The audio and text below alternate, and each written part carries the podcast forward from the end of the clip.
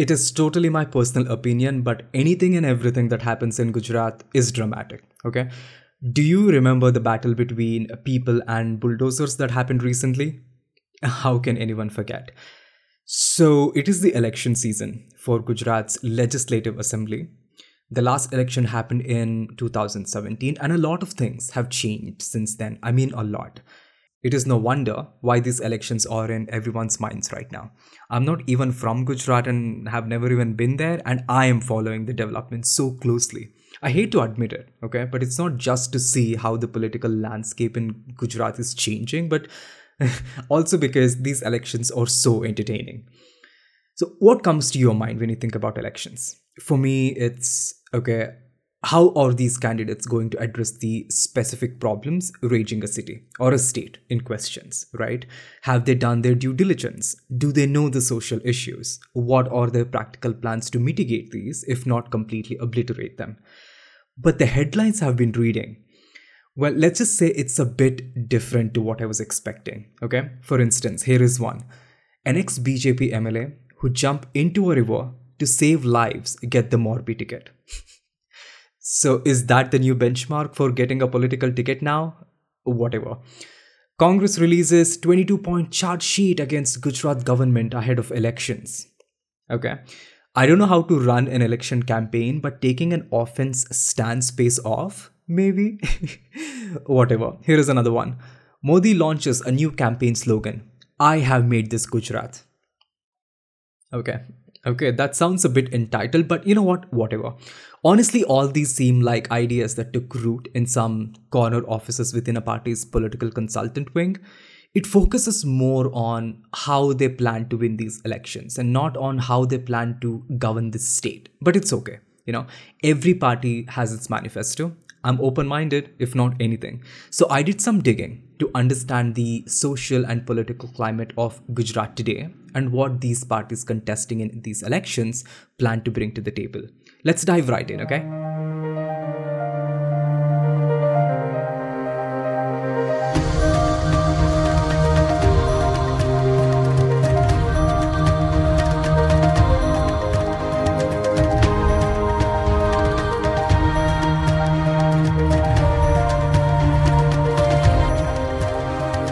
Before we get into the meaty parts, let's just get all the basic information about these elections out of the way, in case you're not aware. So, the Legislative Assembly elections happen once every five years. This is happening in Gujarat from 1st to 5th December in two phases to elect 182 members. The main players, which I'm sure you're aware of, are the BJP, which has been ruling the state since 1998, Indian National Congress, and of course the Aam Aadmi Party, led by Bhupendra Patel, Jagdish Thakur, and Isudan Gadhvi, respectively. To win a majority, a party needs to win at least 92 seats. This will be the 15th Legislative Assembly. The 14th one is going to end on 18th February of 2023. In succession, all these parties have released their members, and if you want to know who they are who are contesting in these elections, you can. I'm pretty sure you can find the information online. I'm not going to recite all the names here. Anyway, I think that pretty much covers the main information about these elections. So, what are the main issues plaguing the state of Gujarat today? Right? The issues that whoever wins need to tackle and mitigate. There is the alcohol issue. I'm sure you're aware, but on 25th July of this year, over 42 people died and close to 100 people were hospitalized due to methanol poisoning. The victims had consumed this, assuming it was alcohol, the government said it was due to chemical poisoning, but the investigation is still going on. 15 people have been arrested and almost 475 liters of this liquid uh, uh, was recovered. Yeah. The Congress and AAP members criticized the government, which I'm sure also had a political twist to it, but the issue cannot be taken lightly, right? The state has an unsolved and illegal liquor trade that needs to be dealt with. Not to mention the drug problem, Last September, almost 3,000 kilograms of heroin was seized in port. This had arrived from Iran. And that is quite a lot, right? But it was not the end. The same thing happened again in May and July of this year, wherein 52 kgs and 72 kgs of drugs were seized again in the same port.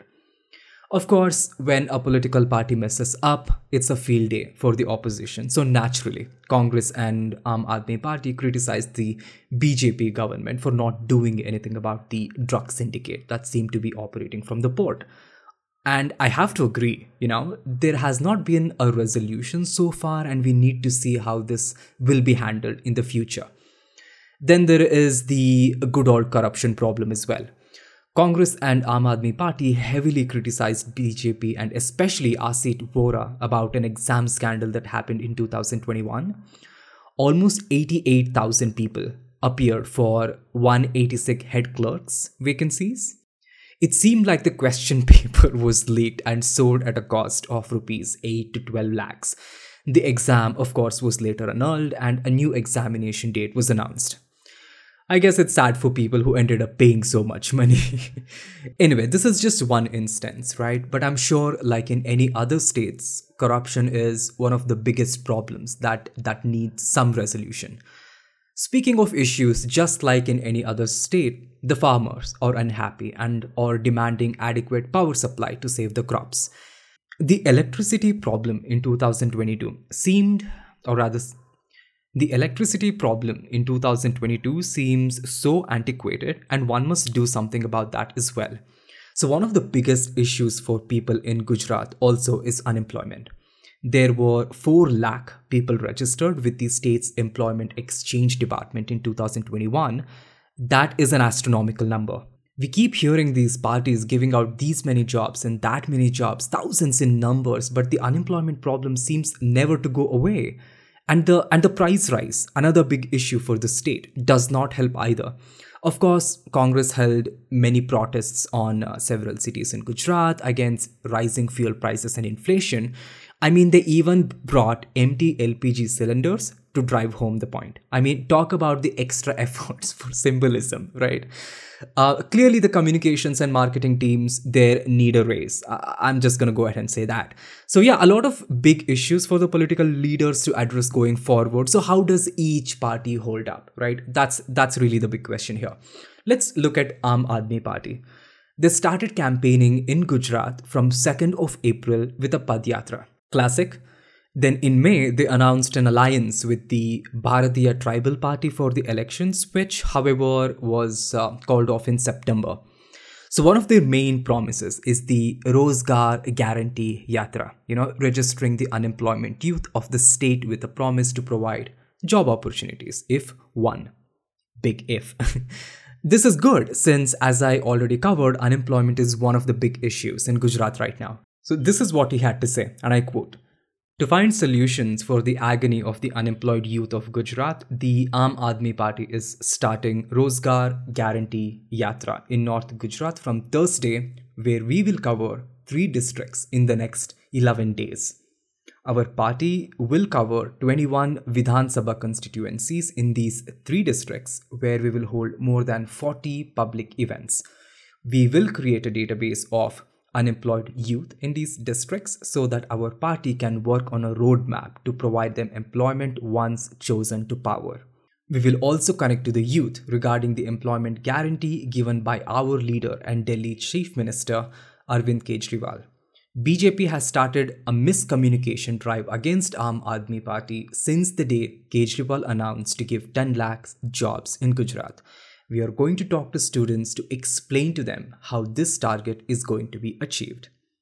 Well, that's that's pretty good. It's not just the what they're going to do, it's also how they're going to do it. And that's something that's that's missing in all of these political manifestos. So and I appreciated that, of course.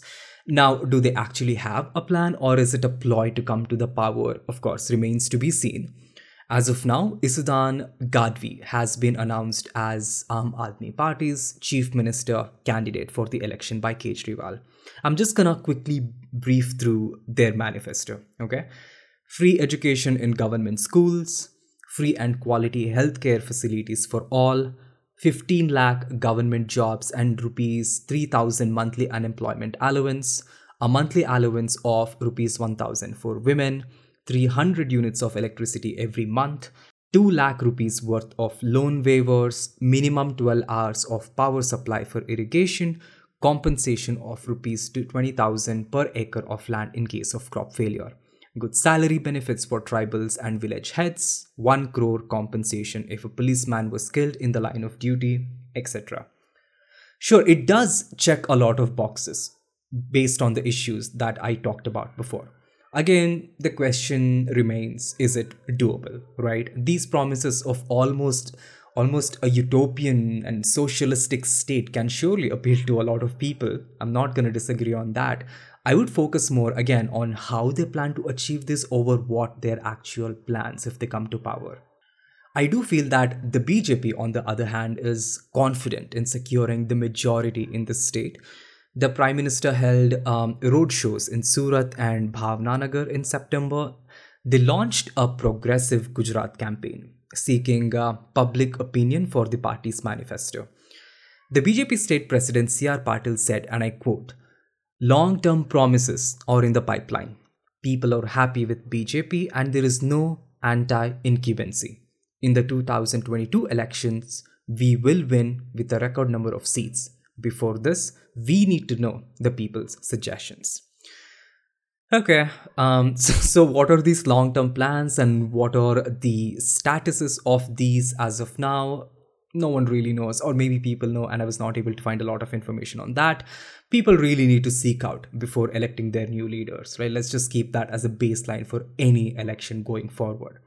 Now, then there is Congress, right? They started campaigning on 5th of September and promised free electricity, farm loan waivers up to um, 3 lakh rupees, 10 lakh jobs, compensation to families affected by the pandemic, LPG cylinder for 500 rupees, free education for girls, 3000 new English medium schools, and subsidy to dairy farmers.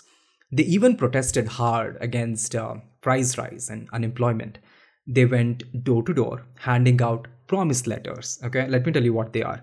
They basically are letters outlining eight promises of Congress and four failures of the BJP. I'm gonna be honest, this this seems like a great strategy. And they plan to hand out these to all of 55.5 million Gujarat people before the elections. Again, the manifesto remains quite similar with reforms and plans for employment, healthcare, education, corruption, agriculture, price rise, pension schemes, and compensation for soldiers. But based on the way how these promises are just so flippantly given to people, one must think, right? Is it so easy to employ these and all it takes is 5 years by any party. So that begs the question why hasn't these been done already right? I talked about how antiquated electricity problems in 2022 are. If it's so easy to give out free electricity as promised by these parties why does this problem still exist even during the 15th legislative assembly elections well i don't know what to think okay? The people have a tough decision to make or maybe not. Maybe they already know who they want to vote for.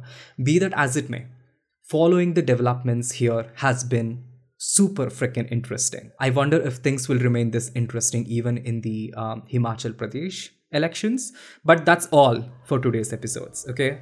Who do you think will come out strong in these elections? Think it over and don't forget to go and vote